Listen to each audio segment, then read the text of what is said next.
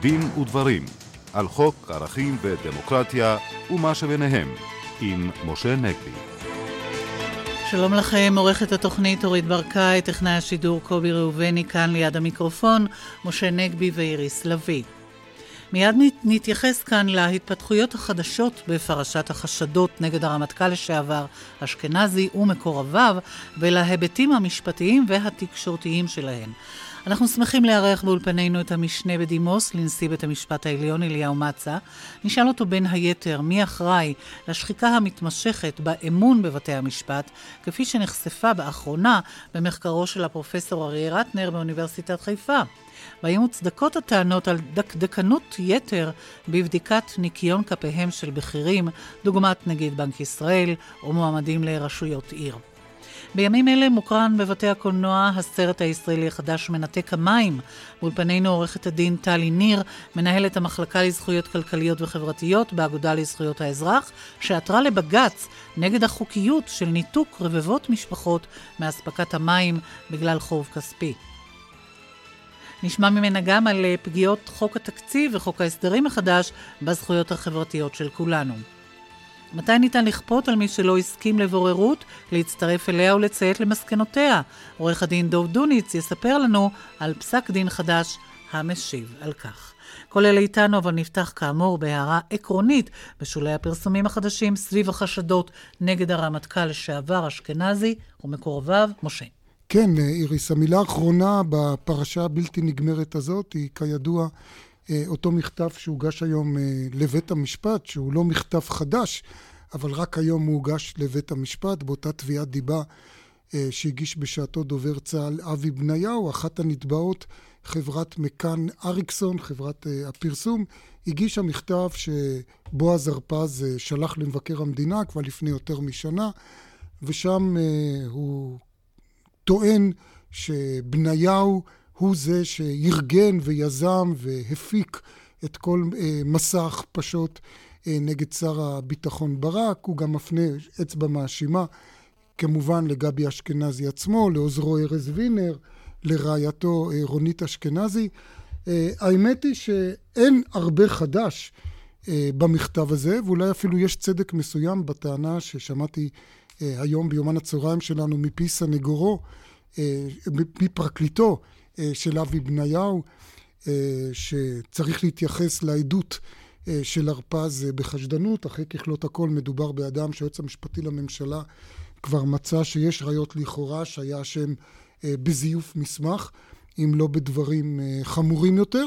אבל צריך לזכור שהמסמך הזה כמובן מצטרף לעוד שני דברים שהתפרסמו בסוף השבוע האחרון.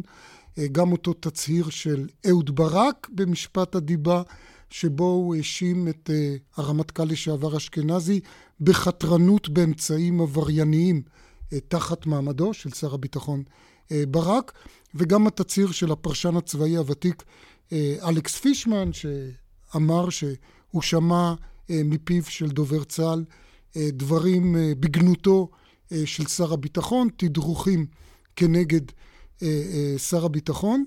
אבל האמת היא שגם הדברים האלה הם לא כל כך חדשים, כי הדברים האלה עלו כבר לכל המאוחר בדוח מבקר המדינה. והייתי אומר שהמסקנה המשפטית אולי מהעובדה שאנחנו שוב ושוב שומעים עוד דברים מן הסוג הזה, זה רק שגדלה תמיהה מדוע היועץ המשפטי לממשלה דגר על הפרשה הזאת תקופה כל כך ארוכה, עד שהוא החליט והבין והפנים שחייבים, אין מנוס מלבצע חקירה פלילית, כי באמת מדובר פה לכאורה, אם כל הטענות האלה יש בהן יסוד, אה, מדובר פה אה, לא רק בחתרנות אנטי-דמוקרטית, אלא באמת בהפרת אמונים מצד אותם אנשים בצמרת צה"ל. אני לא יכול לחשוב על הפרת אמונים חמורה יותר אם הדברים נכונים. אבל אני רוצה ברשותך, איריס, עוד הערה אחת קטנה בנושא התקשורתי, בנושא שלנו, העיתונאים. ופה אני רוצה להתמקד ב... דברים מאוד משמעותיים ומדאיגים לטעמי שהופיעו בתצהיר של אלכס פישמן, שלפיו עיתונאים כמוהו, כתבים צבאיים, פרשנים צבאיים, ידעו על התדרוכים האלה אה, שמקיים אה, דובר צה"ל אה, נגד שר הביטחון, ואם היה מדובר בקצין אחר הם בוודאי היו כותבים על כך ומוקיעים את זה, אבל במקרה הזה הם סחרו את פיהם אולי, זה כבר תוספת שלי, בגלל שהם לא רצו להסתכסך עם דובר צה"ל, כי אנחנו יודעים שכתבים צבאיים ופרשנים צבאיים, במידה רבה ניזונים מאינפורמציה שדובר צה"ל נותן להם, זו תופעה ידועה. ואנחנו נמצאים היום, איריס, 40 שנה לאחר מלחמת יום הכיפורים. ואני רוצה להזכיר, או לומר לאלה שלא יכולים לזכור כי הם עוד לא היו פה אז, אה, אה, שאחד הגורמים, ואז זה היה מוסכם לאחר המלחמה, למחדל מלחמת יום הכיפורים, זה היה שהתקשורת נמנעה וחששה, לא בגלל צנזורה צבאית, בגלל צנזורה עצמית, לפרסם דברים שלא יהיו לרוחו של דובר צה"ל, כולל תופעות של סיאוב ומחדלים של קצינים בכירים. וכמו שאמרתי, לאחר מלחמת יום הכיפורים היה קונסנזוס בתקשורת שהעובדה הזאת שהכתבים הצבאיים היו שפוטים של דובר צה"ל הייתה מהגורמים אולי לשאננות שהולידה את המחדל. חבל להיווכח שהלקח התקשורתי הזה לא נלמד. אה, כבוד השופט אה, מצא, אה, אני רוצה לחזור כמובן למהות הדברים שהתפרסמו. איך אתה רואה את ההתגלגלות של הפרשה הזאת? אני, אני, חושב, אני חושב שהפרסום הזה היום, שהוא באמת מחדש משהו בתחום של האינפורמציה, הוא חשוב מן הבחינה הציבורית. תביעת הלשון הרע שהגיש אבי בניהו נגד חברת הפרסום אריקסון ונגד העיתונים הארץ וידיעות אחרונות רק מזמנת בימה למעורבים בפרשה הלא נעימה הזאת בלשון המעטה כדי להמשיך ולהתכתש ביניהם ולהשליך רפש זה על זה ולהטיל את האחריות, לנסות להתפרק מאחריות אישית על ידי זה שמטילים אותה על מישהו אחר. בעיניי זה לא לגמרי חשוב מן הבחינה הציבורית אה, מי יזם ומי עודד, האם זה אשכנזי, האם זה בניהו, האם זה הרפז, מה שחשוב הוא, אה, וזה מקור באמת לדאגה גדולה מן הבחינה הציבורית, שנעשה פה, פה מעשה חתרני, אין שום ספק, לזה כולם מסכימים כנראה בסופו של דבר, אה, של, ה, של גורמים בכירים בצבא אה, נגד החלטה של הדרג המדיני למנות את גלנט כרמטכ"ל. הרי הוא מונה כרמטכ"ל וביטלו את המינוי שלו בעקבות הפרסומים האלה. אה, בעקבות המסמך שבדיעבד יודעים שהוא מזויף, וזה מה שצריך להדאיג. בעיניי הפרשה הזאת איננה אה, פחות חמורה מן הפרשה הידועה משנות החמישים של הדחת שר הביטחון פנחס לבון על רקע מעשה העסק הביש. אז uh, עד כאן uh, בנושא הזה שוודאי עוד uh, ידובר בו. ועכשיו על הנושא הבא, כאמור, על פי מחקר של הקרימינולוג הפרופסור אריה רטנר מהמרכז לחקר פשיעה וחברה באוניברסיטת חיפה, אמון הציבור במערכת אכיפת החוק בכלל ובבתי המשפט בפרט ממשיכה לרדת, האמון הזה ממשיך לרדת, ורק כשליש מהציבור רוכש להם אמון. יש נתונים שונים במחקר הזה, ואנחנו רוצים שוב לפנות אליך, המשנה בדימוס לנשיא בית המשפט העליון, השופט אליהו מצה, מי לדעתך או מה אחראי לכך? אני לא ראיתי את המחקר של פרופסור רטנר, אני ראיתי רק את הדיווח על המחקר בעיתון הארץ, בפרסום. אה, של עיתון הארץ. אה, לי, אני מבין שמדובר בסקר שפנה לקבוצות אוכלוסייה שונות וניסה לברר מה היחס שלהם לבית המשפט. האם הם מאמינים לבית המשפט, אינם מאמינים לבית המשפט. אה, אני לא מייחס חשיבות גדולה לסקר כזה, מפני שלא ברור לי עד כמה האנשים שעליהם פנו, להם, אה, היה להם מגע ישיר עם איזושהי ערכאה בשנים האחרונות. אני לא יודע אם למשל פונים לציבור של חרדים, והם אומרים, אנחנו לא בוטחים בבית המשפט העליון, לא בוטחים, ב, או, לא בוטחים בבתי המשפט בכלל. אה, אני לא מייחס לזה חשיבות גדולה, מפני שכאן יש איזשהו... התנהגות של עדר, של אנשים שהולכים אחרי דבריו של איזשהו מנהיג רוחני או מישהו אחר, כנ"ל לגבי ערבים, כנ"ל לגבי אחרים. אה, אנשים באופן רגיל אה, מביעים אמון או לא מביעים אמון בשופט מסוים, ואולי גם במנהל של בתי המשפט, אה, על יסוד התנסות אישית. אם הטענות שלו יתקבלו אצל השופט, אז השופט הוא יוצא מן הכלל, אפשר בהחלט להאמין לו. ואם הטענות שלו לא יתקבלו, אז אוי ואבוי. וזה באמת אין לו ביקורת כל כך גדולה אם הטענות שלו לא יתקבלו בצדק או לא יתקבלו בצדק. אה, השופט נתן פסק דין. אה, אני אינני חושב שהסקרים האלה הרבה עוזרים לנו, מפני שצריך להבין דבר אחד, אה, בתי המשפט, אה, בעצם המגע עם הציבור הוא בשני מישורים. מישור אחד זה המישור המוסדי. אה, אדם מגיש תביעה לבית המשפט והוא מחכה שלוש או ארבע שנים כדי שהתביעה שלו תתברר, זה לא טוב. זה מערער את האמון שלו בבתי המשפט כמוסד. אחר כך בא המגע עם השופט, השאלה מיהו השופט וכיצד השופט ניהל את המשפט הזה לגופו. האם הוא מילא את החובות שלו, אבל אני מדבר על, על אחריותיות במובן של accountability, בהקשר המאוד מאוד חריג וספציפי שמתייחס לשופטים להבדיל מרשויות השלטון האחרות. האחריותיות של השופט מתבטאת בשלושה דברים בעצם. החובה הראשונה שלו היא להחליט כדין. הוא צריך לפסוק כדין. החובה השנייה שלו היא לנהל הליך תקין. זה הדבר השני. והדבר השלישי הוא כמובן ההתנהלות האישית שלו, ההתנהגות האישית שלו, ההתייחסות שלו לבעלי הדין, ההתייחסות שלו לעורכי הדין, ההתייחסות שלו לעדים, לקהל שבא לבית המשפט. האם הוא מתנשא או האם הוא רואה את עצמו כמשרת ציבור? אה, זאת נקודת מפתח להבעת אמון או אי אמון בשופט באופן אישי. עכשיו, דבר שאני רוצה להדגיש אותו, יש הבדל עצום בין שגגה שעושה השופט במישור המשפטי לבין התנהלות אה, שגויה של השופט במישור האישי. כאשר השופט אה, עושה טעות משפטית, הוא פירש את החוזה לא נכון, אה, הוא פסק לדחות את התביעה כשהוא היה צריך לקבל אותה, אלה טעויות שערכאת הערעור יכולה לתקן. אבל כאשר השופט מתנהג בצורה לקויה, זה מטיל דופי אישי בשופט, זה מערער את האמון בשופט, זה לא ניתן לתיקון, זה לא ניתן לתיקון בהליכים אחרים, הוא לא יכול להחליט להתנהג יפה ממחר בבוקר, מפני שהכתם כבר הוטל בו. אם הוא עשה שג... שגיאה משפטית בתיק אחד, מחר הוא ידון בתיק אחר והוא לא יעשה שגיאה משפטית, ולא יהיה צורך להגיש עליו ערעור. אבל כאשר המדובר בהתנהגות, אז זאת שגיאה שלא ניתנת לתיקון, בעצם. דבר נוסף, שגיאה שנוגעת להתנהגות, התנהגות לקויה של שופט, משליכה על כל ציבור השופטים. וזאת אחריותיות שיש לכל שופט כלפי חבריו, כלפי הקולגות שלו שיושבים על כס המשפט. אם האיש אה, הופיע בפני שופט פלוני בבית המשפט לתעבורה בעיר שדה, אה, הוא מחר יתייחס לכל השופטים במדינה כפי שהוא התרשם מהשופט הזה, הוא חלון הראווה של המערכת. פה אני בדיוק רוצה אה, אה, להתחבר לדברים שאמרת על האחריותיות, אה, השופט מצה, ועל התנהגות לקויה.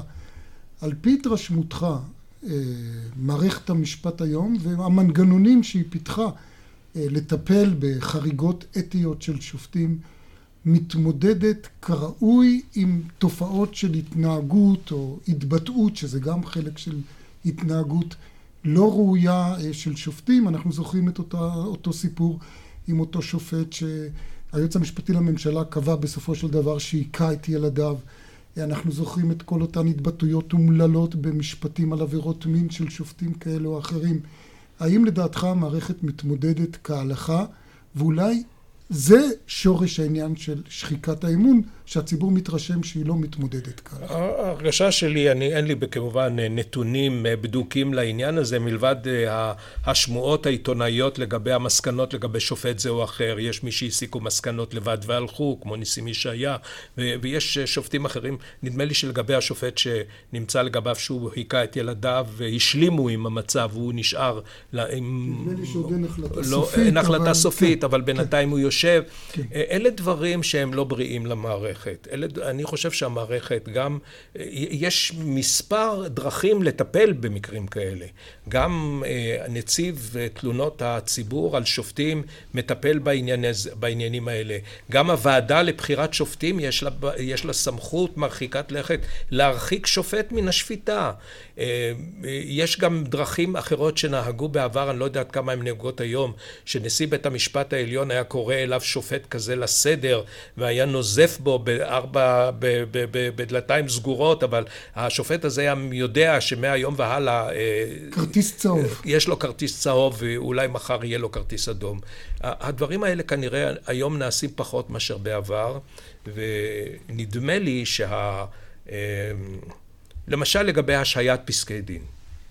השהיית פסק דין הוא עבירה משמעתית לפי כללי האתיקה שהתקינה אה, השופטת בייניש, שיש להם היום מעמד של תקנות בנות פועל תחיקתי. זה כבר לא התקנות של שמגר שהיו בגדר המלצה שמכבדים אותה בגלל זה שזה שמגר, אלא היום יש תקנות שמחייבות. ו- וה- וכמה שופטים יש שמעכבים פסקי דין במשך חודשים רבים, ואני לא רואה שקורה משהו. ואני כתבתי על העניין הזה מאמר שבו אמרתי לשרת המשפטים, יש סמכות בעניין הזה להורות על העמדה לדין משמעתי, לא הרבה, דין משמעתי לגבי שופט שבתיק פשוט, שהוא היה יכול לתת פסק דין תוך שבועיים, הוא מחזיק את זה שלושה, ארבעה, חמישה, שישה חודשים, לפעמים יותר. אני רוצה אה, בעניין הזה, אה, השופט מצא לחזור לנושא שמאוד הסעיר אותנו אה, בשבוע שעבר, הנושא של שחרור אותם אסירים פלסטינים, טרוריסטים רוצחים, אותה פרשה קשה. ואני רוצה לשאול אותך, האם חלק מהשחיקה באמון הציבור במערכת לא נובע מתחושה של חלקים גדולים בציבור, גם של המשפחות השכולות שעתרו לבית המשפט, אבל גם של הציבור הרחב, שהדיונים האלה בבית המשפט הם בעצם מין משחק, סליחה על הביטוי, מכור מראש, כרוניקה של דחיית עתירה ידועה מראש, אה, אה, מין ריטואל חסר טעם אה, ותוחלת, ובמיוחד כשאחד השופטים בהרכב, השופט רובינשטיין, השמיע דברים מאוד, הייתי אומר, קשים, של הסתייגות מהעסקה הזאת, ועדיין אישר אותה. טוב, אני אינני יודע מתי הציבור יותר מרוצה, כאשר בית המשפט מתערב או כאשר בית המשפט לא מתערב. כאשר הוא מתערב, אומרים שהוא מתערב יותר מדי, והוא אקטיביסטי, משפטיזציה, פוליטיזציה של המערכת, איך אפשר. אה, והנה בית המשפט איננו מתערב על יסוד נימוק משפטי. אה, ויש כמובן אנשים שההחלטה הזאת אינה מוצאת חן ביניהם, ואני בהחלט ליבי איתם, עם האנשים שאיבדו את יקיריהם בפעולות הטרור. אה, והנה מותחים ביקורת על בתי המשפט, למה אתם לא מתערבים? אז השאלה מה עושים? בית המשפט פתוח, הוא חייב לקבל את העתירות האלה. יכול להיות שבדיעבד נוצר רושם שכפי שאתה השתמשת בביטוי הזה, ריטואל, משחק מכור מראש, זה לא משחק מכור מראש.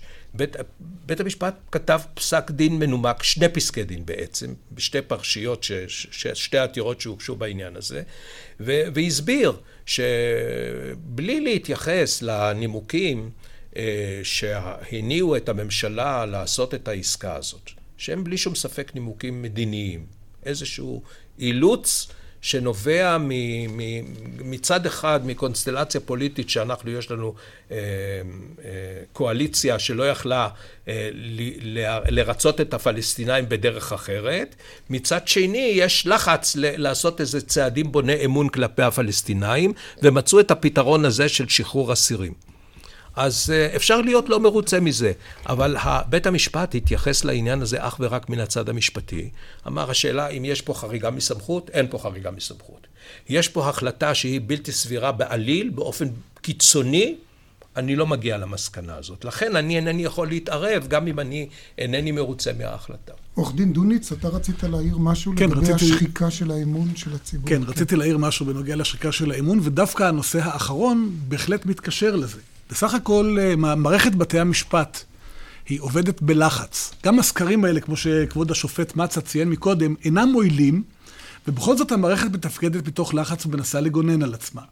מצד שני, כשאנחנו מסתכלים דווקא על פרשת שחרור האסירים, אנחנו רואים שלפחות הערכאה העליונה שלנו מנסה גם להראות את מראית פני הצדק, כיוון שהיו לא עתירה אחת ולא שניים בנושא של עסקאות של שחרור אסירים, וכל פעם לא רק מסתפק בית המשפט בהפניה לפסק הדין הקודם, אלא מנמק לעילה את, ה, את ההחלטה שלו. זאת אומרת, דווקא בערכאה העליונה, שהיא פחות לחוצה מהערכאות האחרות, כן עושים הרבה למען להראות את, את, את מראית פני הצדק, רק שהציבור לא טורח לקרוא את פסקי הדין.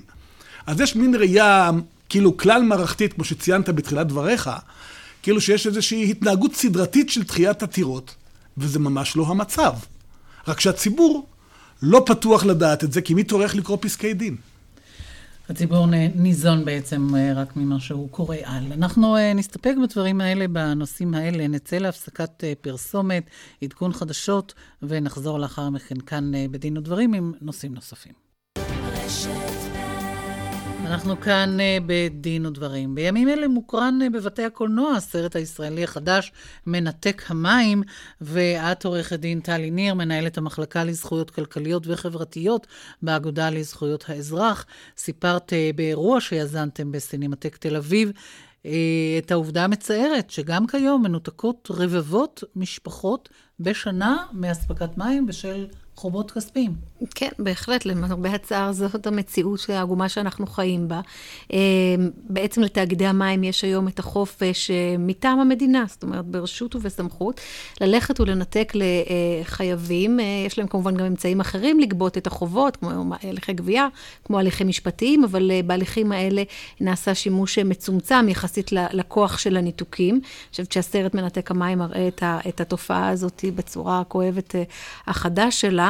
אמ, אגב, זה בעיה... עם התראה לפחות? אה, יש התראות, אה, חלק מהתאגידים עומדים בנוהל ההתראות המלא, חלקם פחות.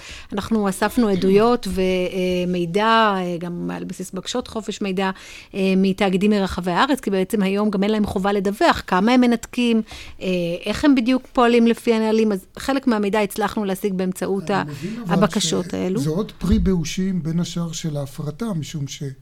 כאשר העיריות היו גובות את המחיר של המים, בכל עירייה יש כמובן מחלקת רווחה, היא יודעת מי המשפחות שבמצוקה, ופה תאגידי המים בדרך כלל לא מעניין אותם, והן אומרות אנחנו לא לשחוט צעד, לא מעניין אותנו מה מצבה הכלכלי של המשפחה. נכון, נכון מאוד. זאת אומרת, גם בזמן אה, הרשויות המקומיות, צריך לומר את האמת ההיסטורית, היו הרבה מאוד ניתוקים, ואז הייתה הסדרה בעקבות עתירה לבג"ץ, הייתה הסדרה של משרד הפנים, שקבע נוהל שבאמת אגף הרווחה אה, אמור להודיע לאגף המים האם אה, אותה משפחה יש לה מצוקה כלכלית קשה, ואם כן, אסור לנתק אותה.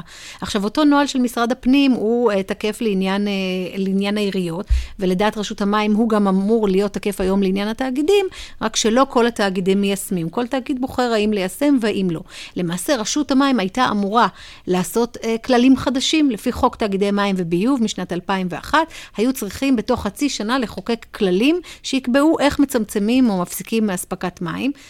12, 12 שנים עברו, ועד עכשיו טרם נקבעו הכללים האלה. או לפחות לתת קבוצות אה, חלשות במיוחד, שאי אפשר יהיה לנתק להם. ז, זאת אחת, ה, אחת הדרישות ל... שלנו, אנחנו גם כתבנו הצעת חוק בנושא mm-hmm. הזה, והיא באמת מדברת גם על, על קבוצות אוכלוסייה, מקבלי הבטחת הכנסה, מקבלי אה, קצבת אה, סיעוד אה, נכים ו- ו- ו- וכיוצא בזאת, שלא, שלא ינותקו ממים בשום אה, מצב.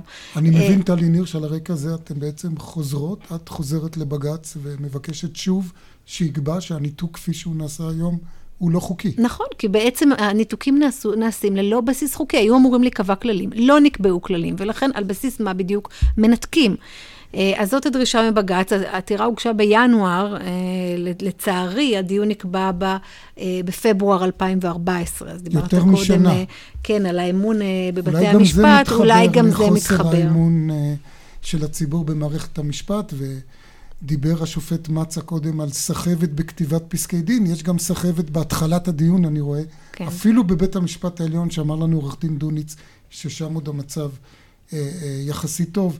אה, אני רוצה לומר שכאילו לא די לנו בסיפור הזה של ניתוקי המים, את אומרת לנו שבחוק ההסדרים שעבר זה עתה, הגניבו גם החמרה בכלל בגביית חובות, שאפשר יהיה אה, לעצור בן אדם במחסום ביציאה מהקניון נאמר, ואם במה שהיה קרוי פעם ההוצאה לפועל רשום שהוא חייב אה, סכום מסוים ולא שילם את החוב, אפשר יהיה במקום בלי עומר ודברים, להוריד אותו מהאוטו, לעכל לו את האוטו וכולי. זה היה חלק מהצעת חוק ההסדרים, היא הופרדה והיא תובא לדיון מיד בתחילת המושב, כך שעדיין מדובר בהצעת חוק, אבל הצעת חוק ממשלתית שמן הסתם תעבור.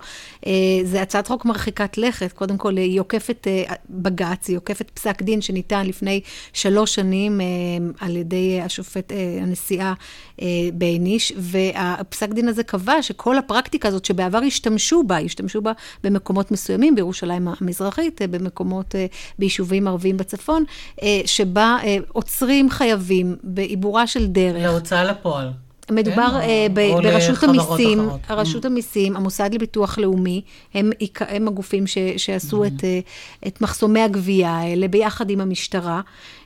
והם בעצם גבו בצורה הזאת מיסים, זאת אומרת, על המקום אתה צריך לשלם את החוב שלך, או שמעוקל לך הרכב. באותה, באותה צורה עיקלו, אפילו כאן בירושלים, גם בחניונים ובקניונים. וגם פה נחזור ונדגיש, יש פסיקה מפורשת של בג"ץ בזמנו. יש פסיקה מפורשת שאומרת... שהדבר הזה הוא פסול. שהוא פסול, שהוא פוגע ב... תשמע, זו שורה ארוכה של זכויות יסוד שכאן בעצם נפגעות, החל מהזכות שלך לפרטיות אה, באמצע הרחוב שלא יעצרו אותך, הזכות שלך להליך הוגן, הזכות שלך לכבוד, שלא ישפילו אותך במחסום הזה, אה, הזכות שלך למצוא את הרכב שלך אה, כשאתה חוזר לחניון.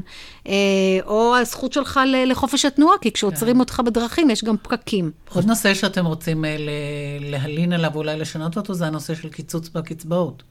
כן, קצבאות הילדים אה, זה, זה כן אה, כבר עבר בחוק ההסדרים, לצערנו, mm-hmm. למרות אה, שזה עבר בצורה שרירותית ופוגענית בכל כך הרבה, הרי ילדים, לפי הערכת המוסד לביטוח לאומי, 40 אלף ילדים ירדו מתחת לקו העוני, בנוסף ל-870 לא אלף כבר שהם מתחת לקו העוני. לא שמותר לרמוס את זכויותיהם של חרדים, אבל חשוב להדגיש שזה לא בעיה של המגזר החרדי בלבד. לא, לא, לא. יש אה, ברחבי הארץ אה, הרבה מאוד אנשים ש... ומשפחות שהקצבה הזו היא עבורם קצבת קיום. כלומר, כשאתה מסתכל על הקצבאות, על מערך הקצבאות היום הוא כל כך נמוך, כשמשפחה שמקבלת הבטחת הכנסה, הורים עם שני ילדים, מקבל... כש... שאין להם שום נכסים ושום הכנסות אחרות, מקבלים קצבה של 2,800 שקלים בלבד, ברור שהם לא יכולים לחיות מזה. ולכן התוספת של קצבת הילדים היא לא מותרות, היא לא איזו תוספת שאפשר בלעדיה. אז אני מבינה את הנימוק שרוצים להוציא אנשים לעבודה, ואנחנו בעד שאנשים יצאו לעבודה. אבל הדרך להוציא אנשים לעבודה היא קודם כל שיהיו כאן מקומות עבודה. אין מספיק מקומות עבודה, השכר הוא נמוך, אה, הרבה מאוד מהעובדים מעניים אפילו לא מקבלים את שכר המינימום. אה, יש אה, אוכלוסייה מאוד גדולה שחיה, שחיה ועובדת כאן בסוג של עבדות אה, מודרנית. אז קודם כל ש... צריך כן. את העניינים האלה. ודבר שני, הכשרות ותמיכה ביציאה לעבודה. זאת אומרת, יש כל כך הרבה לא מה לעשות. לא שהרעב יהיה הטריגר אה, בלבד לצאת לעבודה, בדיוק, אם אין אומרת, וגם אין פה לא איזשהו מהלך משולב, זאת אומרת, יש כאן רק את הקיצוץ, ואין את הצד השני של באמת אה, יצירת מקומות עבודה, כן. ואפילו אכיפת זכויות עובדים, הדבר המינימלי הזה. ופה כמובן נכנס גם העניין הזה של חידוש תוכנית ויסקונסין, שגם זה נעשה תחת הסיסמה של להכריח אנשים לעבוד. נכון, וזאת התוכנית שתובא גם בתחילת המושב הבא, גם היא הופרדה מחוק ההסדרים, אה, והכוונה היא הפעם לעשות אותה בפריסה ארצית, לא פיילוט, משהו מאוד מאוד מקיף אה, וגדול. כלומר, שכל מי שהיום מקבל הבטחת הכנסה יצטרך ללכת לחברה הפרטית, שהיא זו שתפעיל את התוכנית, ושוב, מדובר בהפרטה מאוד מרחיקת לכת. כבוד השופט מצה, איך אתה רואה את כל מבול הגזירות האלה? אני לא אתייחס לשאלה של ויסקונסין, וגם לא לשאלה של קיצוץ הקצבאות, שהם נושאים של מדיניות כלכלית, אבל לגבי שני נושאים אחרים שהתייחסה אליהם גברת ניר, אני חושב שאפשר להגיד מילה או שתיים. מים הם חיים, ואני חושב שצריכה להיות אה, מחויבות של רשויות הציבור לא לפגוע בחיים של משפחות. משפחה ללא מים היא משפחה שחייה בסכנה, ואי אפשר לגזול ממשפחה את המים מן הברז רק בשל כך שהיא אה, מיעוטת אמצעים. זה דבר אחד. הדבר השני, שאני לגמרי לגמרי מסכים, אה, שהוא איננו תקין, שיש בו משום פגיעה בכבוד האדם, זה הגבייה של חובות באמצע, באמצע העיר, הדרך. באמצע הרחוב. זה לא מתקבל על הדעת, ככה לא נוהגים במדינה שמכבדת בני אדם. תודה רבה לך ותודה רבה לך גם אה, אה, טלי ניר. ועכשיו לנושא הבא שלנו. אה, בוררות בדרך כלל מחייבת רק את מי שהסכים לה מראש, אבל יש גם חריגים, ואתה, עורך דין דב דוניץ, מספר לנו על פסק דין חדש של בית המשפט העליון שהתייחס אליהם.